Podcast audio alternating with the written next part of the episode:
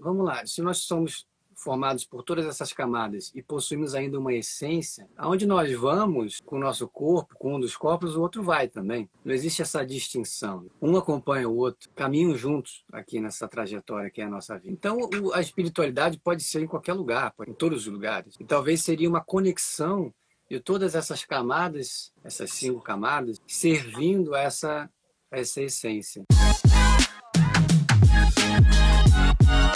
Você quer ter mais saúde? Gente, não tem segredo. É trabalho, disciplina e perseverança todo santo dia. Esse é o Projeto 0800. Como desenvolver a sua espiritualidade? Hoje eu vou bater um papo com o Diego Couri, que é um dos professores do curso Transforme Sua Saúde, o TSS, que está na versão 3.0. Inclusive, está com as inscrições abertas agora, né? Então a gente abriu as inscrições ontem para a última turma do ano do TSS e o Diego dá um módulo lá dentro, né, sobre como transformar a sua espiritualidade. A gente vai falar um bocado sobre espiritualidade, sobre yoga, sobre como entender né, a mente, para que serve tudo isso. Você devia, na verdade, desenvolver espiritualidade ou não, porque né, eu acho que se fala muito sobre espiritualidade hoje em dia e eu acho que as pessoas ficam batendo um pouco de cabeça com os conceitos né, em relação a isso. Às vezes acham que é uma coisa meio esotérica, meio inalcançável, meio é surreal até, né? Que você precisa morar num país distante, que você precisa passar por rituais de, de, de místicos e tal. E a gente vai falar um pouquinho sobre isso tudo hoje com meu queridíssimo Diego Couri Yoga, que eu já vi que já entrou aí. Então, deixa eu chamar o Diego aqui pra gente trocar uma ideia. Como é que eu faço isso? O Instagram mudou a lógica da parada toda. Diego Couri Yoga. Pronto, invite. Vamos ver se rola. Maratona Vida Verde. Galera que tá aí desde 6 e 12 da manhã embalando com a gente. Bora de novo. Bora que bora, galera. De Ponte Vedra. Maravilha. E bom dia, Di, tudo bem?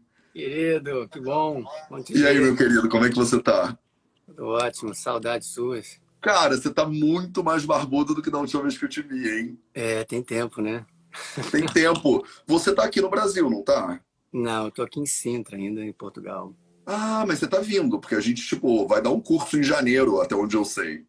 Tô indo, eu chego aí no dia 30. Ai, que coisa linda, Di, que bom, que bom. Vai ser muito bom. Minha equipe já tá, tipo, preparando o nosso workshop de janeiro para ficar tudo nos trinks.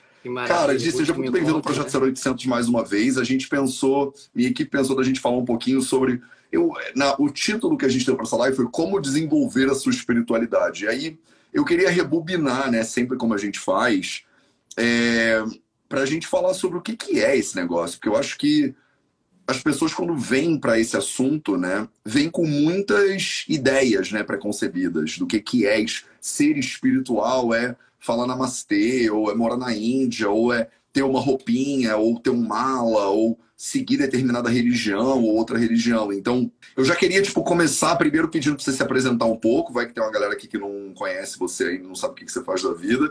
Mas entra um pouquinho nesse assunto, porque eu acho que todo mundo deve achar que você é, tipo, o cara mais espiritualizado que tem, né? Você fala manso, você faz yoga. Então, é, se apresenta para as pessoas e fala um pouco sobre o que, que é esse negócio de ser espiritualizado, na tua perspectiva. É importante porque tem muito clichê, né? Muito estereótipo e como se isso fosse inatingível para a maioria das pessoas. Bom, sobre mim, eu sou amigo do Matheus. É... Enfim, e aí por isso ele me chama para fazer umas lives de vez em quando.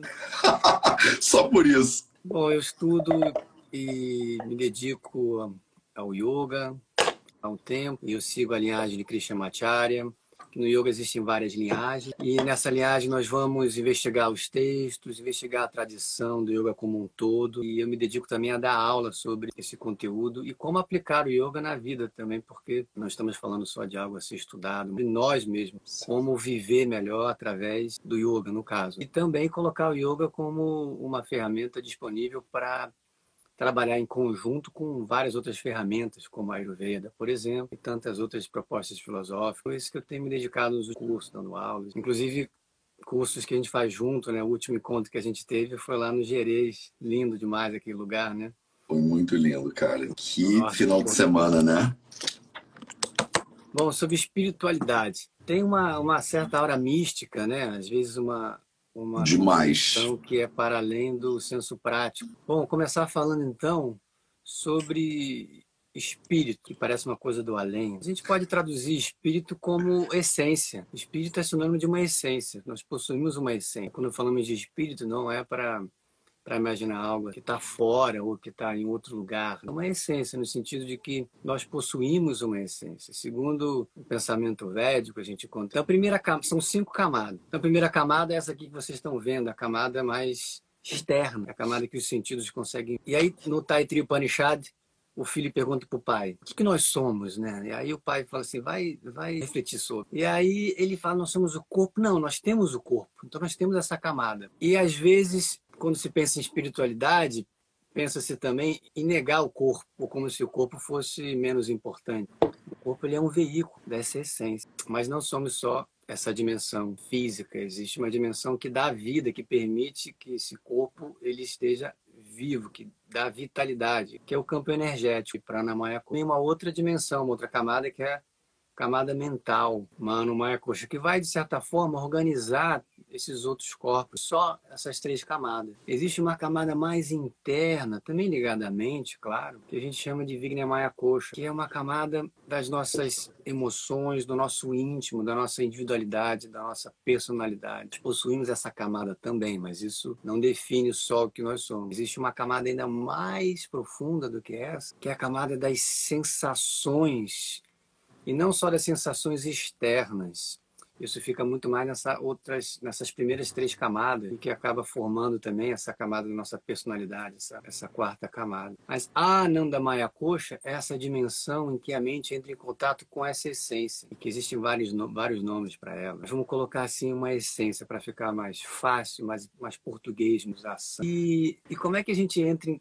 em contato com com essa camada mais interna. Isso é um fato que é algo que a gente deve se questionar e também pensar espiritualidade, né? Que vamos lá, se nós somos formados por todas essas camadas e possuímos ainda uma essência, aonde nós vamos com o nosso corpo, com um dos corpos, o outro vai também. Não existe essa distinção. Um acompanha o outro, caminham juntos aqui nessa trajetória que é a nossa vida. Então, a espiritualidade pode ser em qualquer lugar, em todos os lugares. E talvez seria uma conexão de todas essas camadas, essas cinco camadas, servindo a essa, a essa essência. Isso não, não necessita estar em um lugar específico, tá?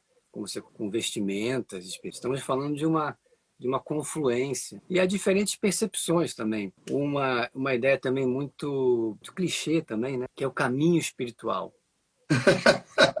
Fala muito, não, caminho espiritual, então eu vou, eu vou me dedicar ao caminho espiritual e tem um caminho material. O que, que seria isso? É importante a gente refletir sobre, porque parece que existe duas vidas completamente distintas ou dois caminhos que você precisa escolher. E aí vale a pena a gente pensar um pouco sobre pontos de vista. Qual é o nosso ponto de vista agora atual? Como nós achamos que nós somos? Então, eu pergunto para todo mundo que está aqui escutando a gente, em oito para todos, é, vamos pensar como nós nos sentimos. Nós sentimos que nós somos um corpo que possui um espírito, essa é uma possibilidade, normalmente nós percebemos assim a nossa realidade, ou nós somos um espírito que está encarnado em um corpo, fazendo uma trajetória que é a vida. A forma que você pensa isso vai definir muito também a forma que você vai viver no mundo. E aí precisamos entender também como mudar essa chave, como perceber que existe todo um aparato, isso é a tradição védica que vai dizer, né? que existe todo um aparato para dar suporte para essa essência, fazer essa trajetória, sem com que nós nos, perdemos no meio do caminho, acabando nos relacionando mais e dando mais ênfase, nos conectando mais, permitindo que os sentidos, a mente, o nosso corpo simplesmente abandone essa conexão interna e passe a ser regido por seus próprios impulsos, por suas próprias memórias, condicionamentos. Mas é muito simples, né? De da onde estão vindo as suas, as suas eh, diretrizes, para onde está apontando e da onde vem a força que te move. É de um pulsar interno, que é justamente esse pulsar dessas essências externos e principalmente do físico e do mental, que vão certamente nos levar para fora. Então aí estaria então o caminho que a gente acaba chamando dessa forma de clichê, né, de material, quando você dá só ênfase ou deixa ser levado, ser guiado só por essas camadas mais externas e, e perde essa conexão com o pulsar interno. Então, eu vejo dessa forma assim, bem simples, bem simples. Agora precisamos saber como é que a gente faz para nos internamente. E por que, que isso é importante também? Precisamos entender por que, que isso é, é importante. Na verdade, é urgente, porque se formos pensar na nossa, na nossa Constituição, tem aquela história né, do Gurdjieff, Encontro com Homens Notáveis. Ele fala muito interessante, assim, ele dá essa analogia. Dentro de nós existe um lobo e um cordeiro. Coitado do lobo, né? O lobo sempre leva né, o estereótipo de, de malvado, enfim. Mas o lobo uma representação sobre essa parte nossa mais instintiva, né, ardilosa, e o cordeiro como aquela parte mais pura. Não? Então, como é que a gente vai harmonizar essas duas forças? Porque são duas. E se a gente dá mole, o que acontece? O lobo acaba devorando o cordeiro. Então, são, são coisas que nós precisamos cuidar, porque senão a tendência da gente ir só seguir esses impulsos. A mente ela está voltada para fora, então natural. É. A forma que a gente vive ela é muito para fora. Caiu a live, já tinha um tempinho que não caía, né, a live. Mas por algum motivo com convidados, às vezes o Instagram faz isso com a gente. Então a live caiu, o Instagram me desplugou da Matrix. E aí agora vamos para parte 2 da live, né? Parte 2 claquete. Depois eu tenho que juntar isso é, para ver o que, que acontece. Não tem a ver com 4G, ele só me fecha e eu fico no Instagram. O Instagram tá funcionando perfeitamente, mas aí a live mesmo quebra, né? Então deixa eu chamar o Diego de Cai, levanta para cair de novo. Então, você estava falando é, que a gente está muito voltado para fora e aí o Instagram cortou a gente. Pois é, não acho que quando às, vezes o assunto fica muito denso, pesado, assim, a rede não segura. É uma coisa maravilhosa, né? O que você faz do Instagram, né? Porque é, um, é uma ferramenta tão limitada o Instagram né? para para se trabalhar, para se comunicar, e você consegue fazer isso. Não, e a gente está podendo conversar hoje com. Tá, tinha mais de 500 pessoas com a gente. Imagina a gente fazer isso fisicamente. Amanhã eu vou dar uma palestra aqui em São Paulo, num espaço. Né? O trabalho que isso dá, as pessoas não têm noção. Para dar uma palestra é gratuita, dá um trabalho. E vai ser assim: cabe 50 pessoas no lugar, 80 pessoas no máximo no lugar.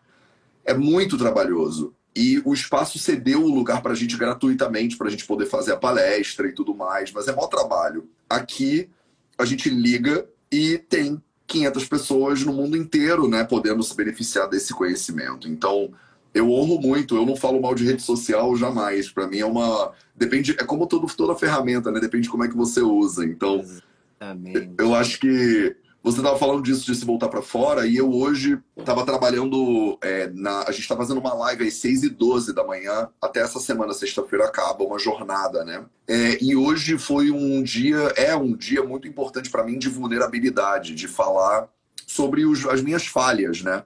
Então, sobre como eu quase falhei no caminho de Santiago, que é a história que eu estou contando para as pessoas, né? Durante esses 12 dias. E muita gente fala, não, você não falhou, foi só um, uma etapa, não sei o que lá. Eu falo, não, é importante também, tipo, falhar e errar. E... Porque hoje, um dos problemas, né, eu acho, das redes sociais é que elas criam muitas vezes essa imagem né, das pessoas com uma vida muito perfeita na praia, é tudo lindo, parece que tá todo mundo de férias. E aí o ser humano que é normal, que está trabalhando, está indo pro ele se sente às vezes até oprimido por essa realidade que é meio falsa, né, meio fake. E eu acho importante trazer a realidade também para o assunto e, e dizer que, olha, você não vai decidir fazer yoga, aí você quer começar fazendo um escorpião invertido aí com raio laser, e aí você acha que você vai fazer igualzinho o que o cara lá botou no Instagram sem você ter toda uma jornada, entendeu? Então, eu acho importante falar da jornada, falar de como a gente fra, fa, falha e fracassa na jornada. Inclusive, Di, queria que você falasse um pouquinho, em algum momento, da tua jornada em relação a essa questão do yoga, né? Porque quem olha assim pode pensar, cara, teus pais faziam yoga quando você era moleque, e aí você sempre fez e foi sempre fácil, né? E você tem toda uma jornada de ir lá estudar na Índia também, de estudar com a sua professora, e eu não sei como é que foi na tua caminhada com a tua professora, mas os meus professores lá na Índia sempre me testavam, né? E tipo, me colocavam em situações assim que não eram sempre gostosinhas e fáceis, né? Então, hoje é um dia que eu até queria que você falasse um pouquinho também depois disso, desse lugar de vulnerabilidade, porque eu acho que quando aprendi, né? Eu tô aprendendo ainda, né? Mas quando me falaram sobre isso, mudou muito a minha perspectiva sobre as coisas, porque eu fui criado para ser um homem forte, seguir em frente, não importa o quê, e se não, e não chora não, e vambora, que a vida é luta e guerra, e não, essa, essa imagem bem bélica, né, da vida. E a primeira vez que eu, tipo, caí do meu, da minha bicicleta, eu acho que foi muito duro pensar, calma aí, eu falho, mas então eu sou um fracasso. E se identificar com eu sou um fracasso. Se você fracassou, você é um fracasso. Se você falhou, você é uma falha. Né? Então, eu hoje, a gente está falando de espiritualidade, mas eu queria também te ouvir um pouco sobre essa questão da vulnerabilidade. E eu não posso deixar você ir embora dessa live sem te perguntar sobre religião e espiritualidade, se tem alguma diferença. Então, não queria te cortar, então vamos voltar a estar falando do externo e do interno, mas tem tudo isso aqui né, no, no, meu campo mental agora que eu queria te ouvir um pouquinho a tua perspectiva. A gente tem o dia todo para conversar, né? Que bom. Né? A gente tem, até o Instagram é desligar a gente de novo. é, vou começar falando, né? Como nós vivemos. Porque a gente nasce e a gente não, tem o script. E a vida, ela é algo vivo. Ela está sempre sendo de não saber. De estar tá ali aberto para estar tá conhecendo as coisas enquanto as coisas estão sendo é, estão se manifestando. Então, quando fala de espiritualidade, para mim, presença, coerência. Não penso em uma prática, se retirar. Penso justamente isso. Como que eu vou adaptar os meus meios? E se eu olhar para os meus meios, meu corpo, meu campo energético, todas essas cinco camadas que eu falei, e se eu olhar com honestidade, eu vou ver que isso tudo é meio precário, é cheio de limitações. Então a chance de coisas darem errado, no sentido de eu não conseguir estar tá apto a orquestrar tudo isso, colocar todos esses potenciais no seu mais elevado potencial, potencial do corpo, potencial da minha energia. Porque às vezes o corpo está cansado, está machucado, está doente, às vezes a energia também está baixa. O mental também, às vezes o mental está embaralhado, ou está acelerado demais, ou está letárgico demais. Então, como é que eu vou orquestrar isso? E se eu olhar com, com atenção, eu vou ver que isso tudo é muito frágil e a chance de, de, eu não conseguir orquestrar isso da melhor forma possível vai ser muito grande. Então já começa a pegar leve. A outra coisa também de dar certo e dar errado é algo muito interessante, né? Porque eu falo assim, isso deu errado, isso deu certo. Mas para quem? Dentro da perspectiva de quem? Da minha egocentrada, né? Isso deu errado. Porque eu tinha uma expectativa e expectativa, dentro da minha expectativa aquilo não foi, é, não foi, não chegou a suprir minha expectativa. Então eu vejo que deu errado.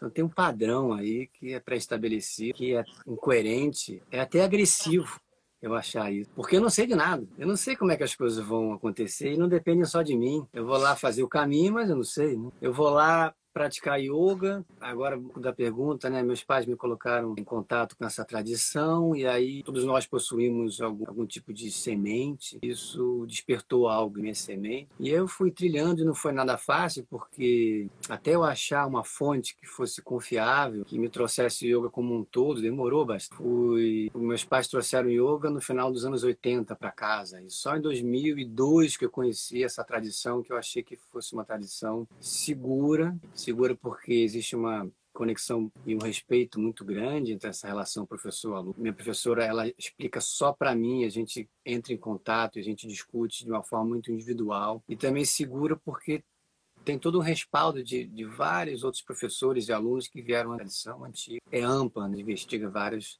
dimensões. E falando nela, minha professora falava assim, quando nós estudávamos: Diego, o que você acha desse conceito em relação àquele conceito? Ou então ela me dava um mantra védico para cantar, e aí eu hesitava um pouco assim. Ela falava assim: vai, Diego, é para errar. Porque é errando que a gente aprende, é fazendo na hora. A gente vai então pensando junto e vai pensando diferente a cada momento. Então, pensando em espiritualidade, eu acho que é um caminho que a gente se abre para ele, a gente prepara a nossa vida, todos os nossos instrumentos para ser o melhor, conquistar a melhor formação possível, a melhor perspectiva possível, para que essa essência possa se manifestar.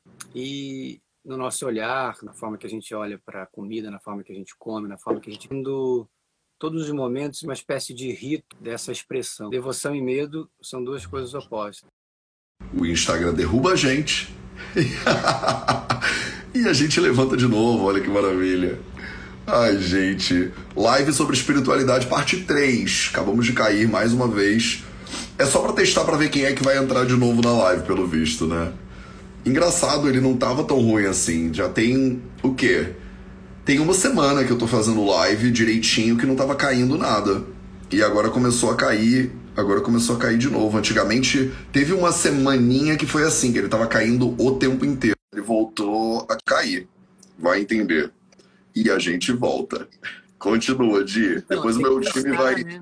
Exatamente. Depois minha equipe vai botar essas, esses vídeos todos juntinhos e a gente posta eles todos juntos pra galera. Então, a vida, por exemplo, a gente não sabe, não tem script, né? Tem que estar pronto sempre pro improviso. Né? Sempre pro improviso. E, e, é um teste, né? Vamos ver quem é que vai voltar, como você falou, né? Porque é, a gente tem que ir atrás mesmo, né, das que vão nos transformar, né? É muito mais fácil a gente ser levado pela correnteza. Né? A correnteza da vida vai levando a gente, a gente vai seguir senso comum, indo aonde as coisas são mais populares, indo atrás de um senso de pertencimento. Mas o que, que você quer realmente? E eu acredito muito nisso. Eu vejo relatos disso, aconteceu comigo, deve ter acontecido contigo. Quando você decide, eu quero então, aí você vê um, vários desafios, né? Eles estavam ali antes, só que na verdade você, você virou para ir na direção contrária da corrente. E aí tudo acaba virando um desafio, né? Mas, na verdade, tudo é a oportunidade de você aprender, inclusive com os erros. E vamos errar muito. Processo de aprendizado, de autolapidação, conta com o erro, sim. Voltando ao assunto que a gente estava falando. Então, que bom que a gente erra, porque a gente vai acertar. A gente sabe, ó, não é por aqui, vou por ali agora. E vou agora com o coração mais aberto. E normalmente quando a gente erra, a gente se fecha muito. O nosso campo emocional reage dessa forma, quase que instintivamente, a gente se fecha. Mas na verdade, precisamos nos abrir mais. Então agora eu vou com mais devoção, eu vou com maior abertura. Só que eu não vou bater a cabeça, já vi aqui que não deu certo, eu vou agora tentar por aqui. O erro nos faz refletir um pouco mais. A nossa educação não nos leva muito para isso, como você disse, né? Precisamos ser líderes, precisamos ser felizes, status. Precisamos, na verdade, é refletir o que, que eu realmente preciso, que esse espaço aqui no meu peito, ele de fato tá, o que, que de fato está faltando? O que falta é justamente essa conexão e é aí que está a espiritualidade. E aí precisamos entender também, né, é, como fazer essa, essa, esse questionamento e precisamos saber também que nós não vamos ter respostas para tudo. A vida, ela, ela, na, nós na vida nós temos várias perguntas e aí as pessoas muitas vezes vão buscar religiões, vão buscar é, vertentes filosóficas, vão buscar espiritualidade para ter respostas. Só que a gente não vai ter respostas. A vida ela responde com a própria vida vamos viver e vamos vendo, vamos o que você sente. A você vida é a resposta, né? De... A vida é a resposta. Então, como viver de uma forma tão conectada que talvez você pense menos nessas dúvidas todas. Aí que entra então a questão da, da entrega. Então, acho que vem para mim de novo aquela ideia da presença, de você viver a sua vida de uma forma muito íntegra, coerente, com muita presença, porque assim essa essência ela pode se expressar, ou seja, a mente ela está um pouco mais e essa conexão vai dar uma grande segurança. E quando a gente está seguro, a gente questiona menos, menos a gente pergunta. Para mim, esse é o caminho espiritual, de você se preparar, preparar, dedicar a sua vida para seguir, para sentir seguir esse pulsar interno, que na verdade só você que vai poder sentir de fato. As religiões, eu acho que elas existem, elas se formularam como um, um veículo para justamente te dar suporte para você chegar a essa quietude e poder fazer certos questionamentos. Tem um outro lado que a gente acaba indo, né, que é o lado só da coisa metódica, dos ritos, e seguindo as coisas sem sem que a gente de fato questione, sem que a gente de fato entre nesse lugar de, de autopercepção, de autoanálise, de autoestudo. E aí pode até atrapalhar, né? porque eu estou só importando coisas e não estou digerindo aquilo a meu modo. Então pode virar como um peso, como um ruído. Pode virar só uma, uma coisa interessante, como um método. A religião muitas vezes funciona como um método, ou seja, eu faço aqueles ritos, aquelas cerimônias ou aquelas obrigações e depois eu vou para o meu dia. Então, durante aquele momento, eu entro em contato com um cordeiro que existe aqui dentro, aquela coisa pura. Mas e depois que aquilo acaba, né? Porque a maior parte do nosso dia é justamente depois desses ritos, seja uma reza, seja um cântico, seja uma oração, uma meditação, ou um trabalho voluntário que você faz. Né? Mas e depois? Porque a maior parte do tempo é depois que acaba esse rito e antes de começar o próximo. Se a gente não cuida do que acontece depois do rito, é capaz que aquele lobo, né, ele, ele esteja ali regendo a gente durante todo o outro processo. Então, é importante olhar a religião como uma ferramenta para que a gente possa se conectar com essa essência espiritual. E é um é algo que nós precisamos fazer. Ninguém pode fazer. Ninguém pode falar assim: olha, dá licença aqui, eu vou tirar aqui esses empecilhos aqui, essas memórias ruins, eu vou tirar aqui esses condicionamentos ruins, pronto. Agora você está pronto. É algo que nós fazemos com nossas próprias mãos, com nossa própria vida, com nossas próprias ações. Então, a religião tem esse papel de escorar, eu acho, mas não de te levar assim para um, um lugar de maior luminosidade, de você entrar no mundo espiritual e ficar lá. Eu acho que rola essa confusão um pouco, né, de, do tipo de religião. Tipo, eu sou. Eu quero ser mais espiritual, sei lá, eu quero me conhecer um pouco melhor. Eu preciso me converter ao hinduísmo, por exemplo, né? Tipo, ah, se você estuda Ayurveda é porque você é hinduísta, ou porque você é Hare Krishna, ou porque você é. Né? Ou você estudar o Bhagavad Gita, se você está aprendendo com Krishna, isso significa que você não pode ser cristão, então, né? Você está abrindo mão da sua religião. É, se você é cristão, você deveria ler aquele livro ali só, né? A Bíblia. E se você está tirando referência da, do Bhagavad Gita, você agora está mudando de crença, né? Você deixou de crer nisso aqui, agora você tem que crer nesse cara aqui, né? É, como é que você vê essa oposição é, ou essa crise né, entre uma religião e a outra? Exatamente, né? Se a gente for separar religiões, ritos, culturas, elas diferem, mas se nós formos ver seres humanos, somos todos iguais. E cada área faz a sua expressão, né? Cada área do mundo cada época teve a sua expressão para olhar para essa espiritualidade. Se você fica preso só na, na expressão em si, aí ela é local, ela é temporal, mas você olha o ser humano como um todo, olha para a essência, aí é atemporal, é universal. E vamos ver que somos todos iguais, estamos todos na mesma boca. Olhar para isso, porque a gente pode se beneficiar de várias fontes. E Patanjali fala uma coisa interessante no Sutra 16, no primeiro capítulo, ele fala, então, tem tudo isso aí, mas não se apega a nada disso. Veja o que você de fato sente, de fato você sente, porque a gente está falando de um espaço aqui que precisa ser preenchido. E é você que vai sentir o que vai suprir esse espaço. Então eu acho riquíssimo. O brasileiro tem essa, essa coisa a seu favor, né? Que nós somos uma grande mistura de várias culturas, de várias. Apropriamos de de várias ferramentas e podemos usar isso no nosso benefício. Cuidando sempre, a gente já falou bastante, não ficar apegado. Mas isso é muito interessante, isso que você, isso que você está colocando é muito rico, porque eu acho que pode parecer um paradoxo, assim, pode parecer inalcançável a ideia de você focar na tua percepção, na tua individualidade, sem ser egoísta, né? Sem ser só você, o mundo inteiro no seu umbigo. Ao mesmo tempo, você se conectar com o resto, com tudo, com todo, mas sem você ter que ser parte de, por exemplo, uma religião organizada que diz para todo mundo ir para lá. Então, eu acho que às vezes isso pode parecer paradoxal para a pessoa, né? Tipo, como se o yoga fosse um. Você falou do Patanjali, mas pode parecer para muita gente que, pô, então o yoga é um caminho de egoísmo, né? Tipo assim, olha, é você sentar aí sozinho e o resto não importa, né? Você, a, sua referência é o que importa. E isso te desconecta, né, do resto, na verdade. Sim, e se você estiver conectado com o resto, você perde a sua individualidade, você perde a sua capacidade de caminhar nessa jornada. Fala um pouco desse paradoxo de. É, parece um grande paradoxo mesmo, porque eu falei daquelas camadas, né? Nós somos formados por camadas. Por onde nós nos conectamos? Exemplo aí você aqui. Eu me conecto com o Matheus só porque ele é uma pessoa muito bonita, uma pessoa simpática, né? Enfim, é uma camada mais periférica. E, e, da, e se eu estou fazendo essa conexão, é porque em mim eu estou sendo regido por uma camada mais periférica também. E eu posso ir para aí, né, com, com essa camada periférica em mim, e para as religiões. Até na Gita fala, olha, não adianta ficar falando florido, né, floreado, vestindo roupas, porque não, isso não vai te mudar, né? Vai mudar a parte mais externa, mais internamente. Então é esse movimento que parece realmente egoísta de você primeiro ir para dentro de si, para que a gente possa se conectar de um lugar mais profundo. E é interessante que a gente fica à espera que o outro faça isso. Vamos nós fazer. E o outro vai fazer o que der, enfim.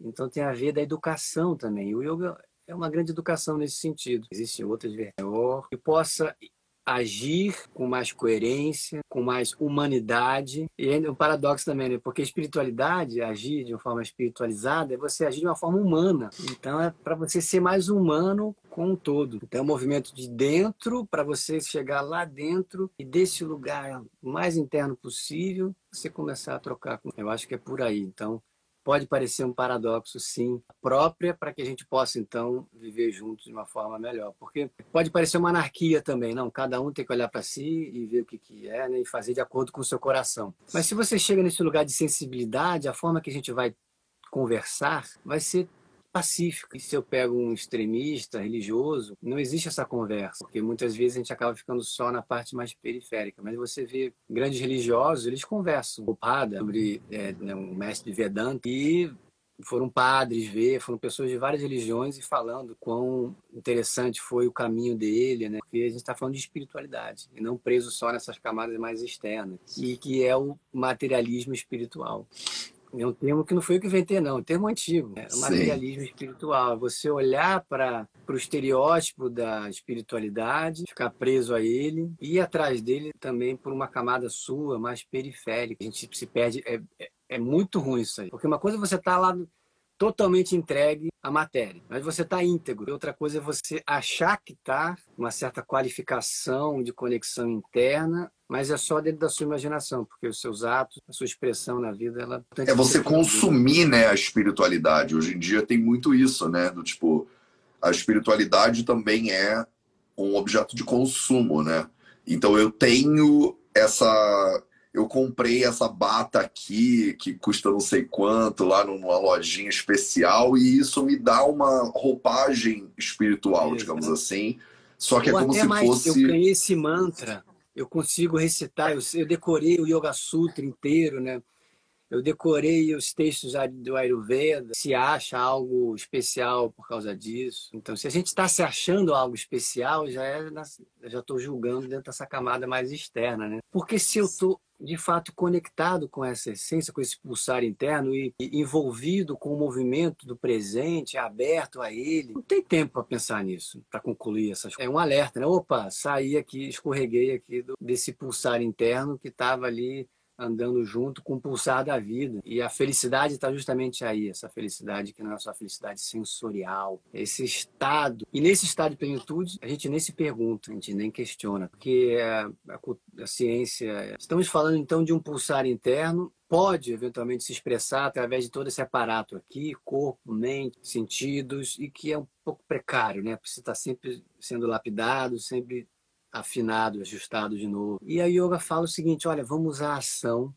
Porque às vezes a gente pensa na espiritualidade como uma coisa muito etérea. O yoga começa falando da ação. Como tornar esse pulsar interno aqui mais mais presente durante a sua ação, qualquer ação, toda. Você coloca três coisas. Então, você coloca ali o seu empenho, tapas, uma dedicação aqui, seja conversando com você aqui no Instagram, seja lavando louça, coloca ali a sua intenção, coloca o seu empenho naquilo. É para quê? Para aquilo ficar bom, ficar bem feito? Não, é para você sentir se sentir mais próximo do que seria o, a sua totalidade, porque o ganho não é o ganho não é a coisa material que vai ser formada com o seu empenho. O ganho maior é justamente essa conexão interna, porque daí vem a plenitude. Então, a segunda coisa, a capacidade de autoanálise, de autopercepção. A nossa, a nossa cognição, ela normalmente ela vai para longe, né? vai julgar o outro, e para crítica, seja a crítica externa ou crítica interna, ou vai a nossa inteligência, ela vai armar caminhos para conquistar as coisas que a gente deseja, porque tem apegos. Então, Patanjali fala: olha, então pega essa capacidade incrível, traz ela aqui para o presente para você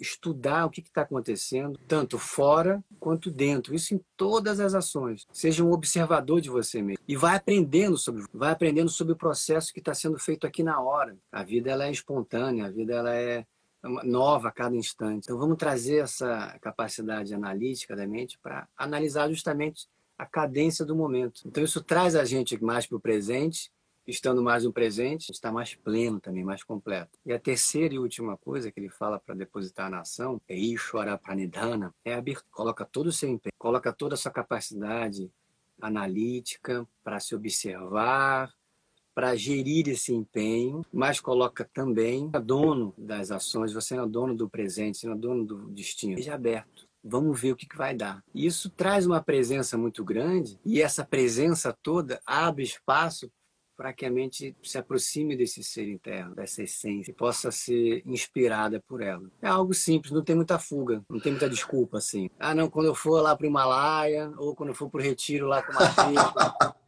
cuidar da minha espiritualidade, né? Estão falando então de uma conexão interna com a sua essência e na própria ação você pode estar pleno. E estar pleno está mais próximo, mais preenchido dessa, dessa essência, desse potencial espiritual que vai estar iluminando a nossa. Tem uma decisão de fato e a decisão ela vai muito de acordo com os nossos erros. Algumas pessoas já nascem com um campo muito fértil, com uma mente muito voltada para se dedicar a essa essa conexão. A maioria de nós não, precisa errar muito e ver, peraí, não tá legal, preciso fazer alguma coisa. Se eu continuar assim, vai dar num vazio crônico. E aí é um momento maravilhoso começar a buscar alguma alternativa. E existem milhares de... Para você, tem uma coisa interessante também. Eu vou fazer a espiritualidade, vou me dedicar à espiritualidade para ganhar algo lá. Mas por que não agora?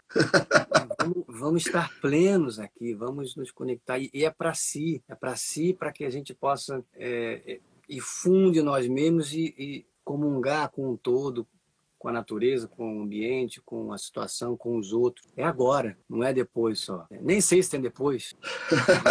vamos agora, vamos agora. E se tiver depois, aí é algo que, que acredito. Se tiver algo além, quanto mais eu pleno estiver aqui, mais favorável vai ser esse. Então, trabalhar só porque falaram, só porque disseram que é dessa forma, e aí depois você vai ganhar isso e aquilo. Aí Patanjali, sabiamente, de forma muito educada, então, é, isso é maravilhoso, mas vai por você, né? O que, que você sente? Você sente. Shraddha, onde bate seu coração? Vai lá, vai lá. Eu posso ficar o dia inteiro te escutando aqui, na real.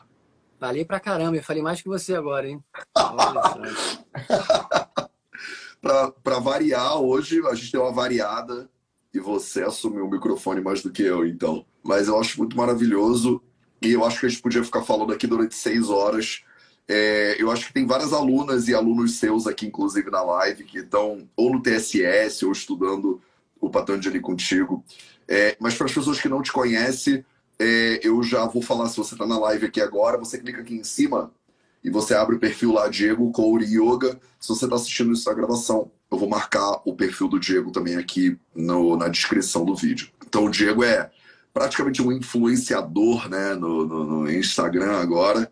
Tem, tipo, de vez em quando faz uma live. Você faz umas respirações, umas meditações guiadas, não faz? De, de vez em quando? Já fiz bastante, é. Quando as crianças permitem, faço. Maravilhoso. Curso, então, né? nos nossos cursos a gente faz também. Sim. Ferramentas para que a gente possa aquietar um pouco, organizar um pouco do nosso aparato, sentir um pouco mais. Legal. Essa, é muito fundamental isso.